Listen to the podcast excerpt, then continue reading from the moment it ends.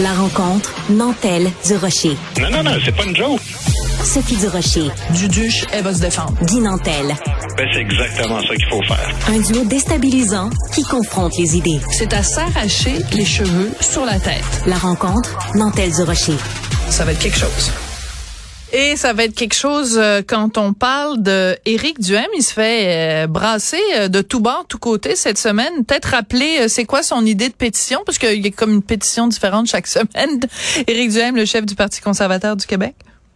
Oui, ben écoute, c'est évidemment tout le monde en a parlé. Donc, il veut que les euh, dragues cessent de faire des, des, lectures dans les bibliothèques. Et puis, euh, non, non, non, non, non. Excuse-moi, juste, je vais préciser, Guy. Il, il, veut une pétition, pas pour empêcher les dragues d'aller dans la bibliothèque, qui est du financement de l'État. Après, si il y a des initiatives qui coûtent rien, puis que l'État, lui, il en a contre le fait ben, que le gouvernement finance les, les bibliothèques sont financées par les fonds publics tout le temps. Oui, mais si, si ça coûte rien, non, non, mais je sais, mais pour faire venir une drague, il faut la payer, puis ça, c'est de l'argent qui vient de la bibliothèque, puis la bibliothèque est financée par l'État. Bref, de toute façon, le résultat est le même. Là. Ouais. Mais non, parce qu'il parle euh, pas juste des, des, bibliothèques, il parle surtout des, des écoles. Donc, euh, si une école privée décide de faire venir une drag queen, donc euh, en fait, c'est juste pour resituer quand même, pour préciser qu'il en a pas contre les drag queens en tant que telles, mais contre le fait que ce soit financé par l'État. La nuance est quand même importante, Guy.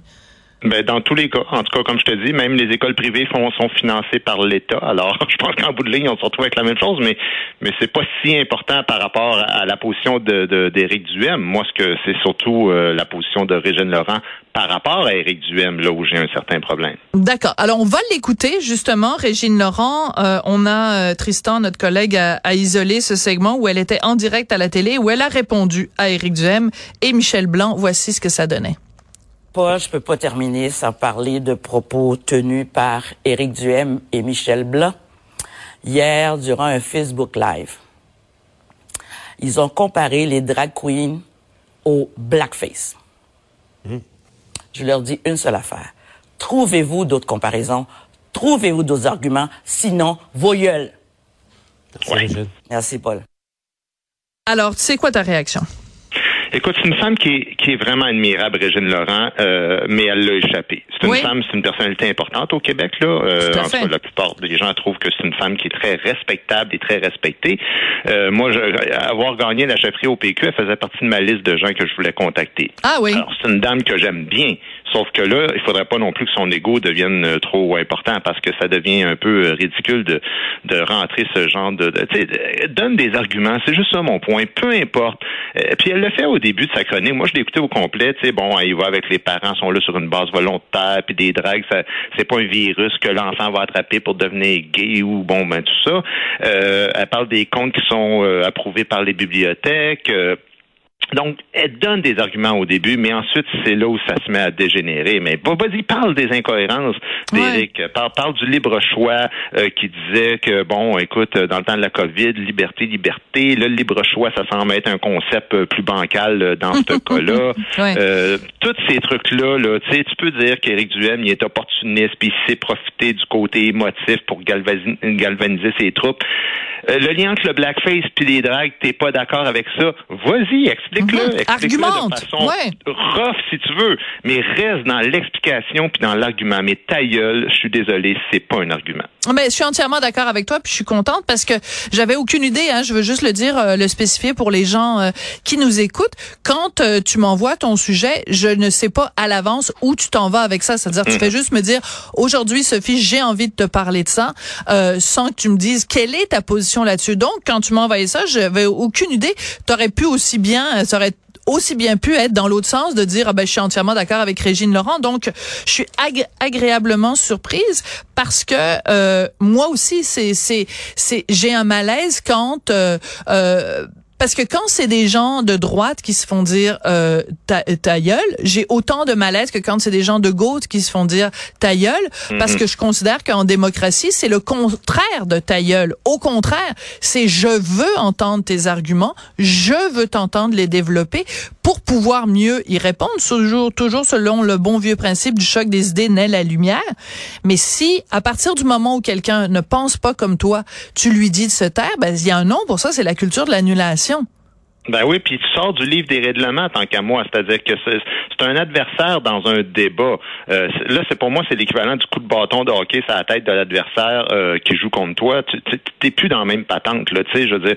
Euh, puis il y a bien des affaires, tu sais, à, un moment un suiveux d'extrême droite américaine. Euh, là, c'est parce que l'extrême droite, là, on le sait, là, ça a vraiment une tendance à utiliser la violence puis la menace de violence pour imposer ses idées. Mais je suis désolé, mais Eric Duhem, on peut y reprocher bien des affaires. C'est pas ça qu'il fait. Ben oui, tout à fait. Puis c'est pas, ce qu'il fait. Je veux dire, oui, oui. quand je pensais à tout le monde en parle, là, souviens, là, tout le monde rien de moi, puis tout le monde disait, voyons, donc deux poids, deux mesures, la droite, la gauche, mais c'est exactement ce que tu disais tantôt. Je suis désolé, mais si des gens avaient parlé comme ça à Gabriel euh, Nadeau-Dubois ou à Manon Massé en disant, ouais, vos affaires de, gauche, là, ta gueule, euh, imagines-tu Rambo Gauthier disait ça? Je veux dire, il se fait ramasser, c'est clair, le lendemain. Fait que je comprends pas pourquoi une dame comme Régine Laurent fait ça. Puis, puis ça n'a aucune place dans n'importe quel débat.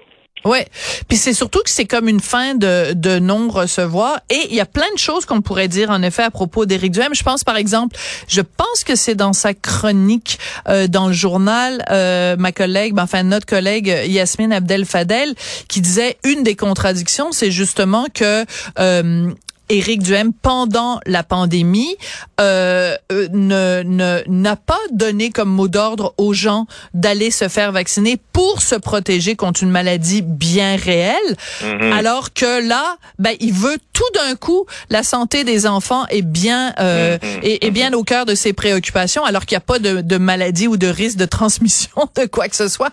Donc, il y a, y a moyen de réduire en pièces l'argumentation de d'Éric Duhem sans passer par l'insulte ou, ou, les invectives de, de ce genre-là. Ça aurait été pas mal, peut-être pas mal plus constructif.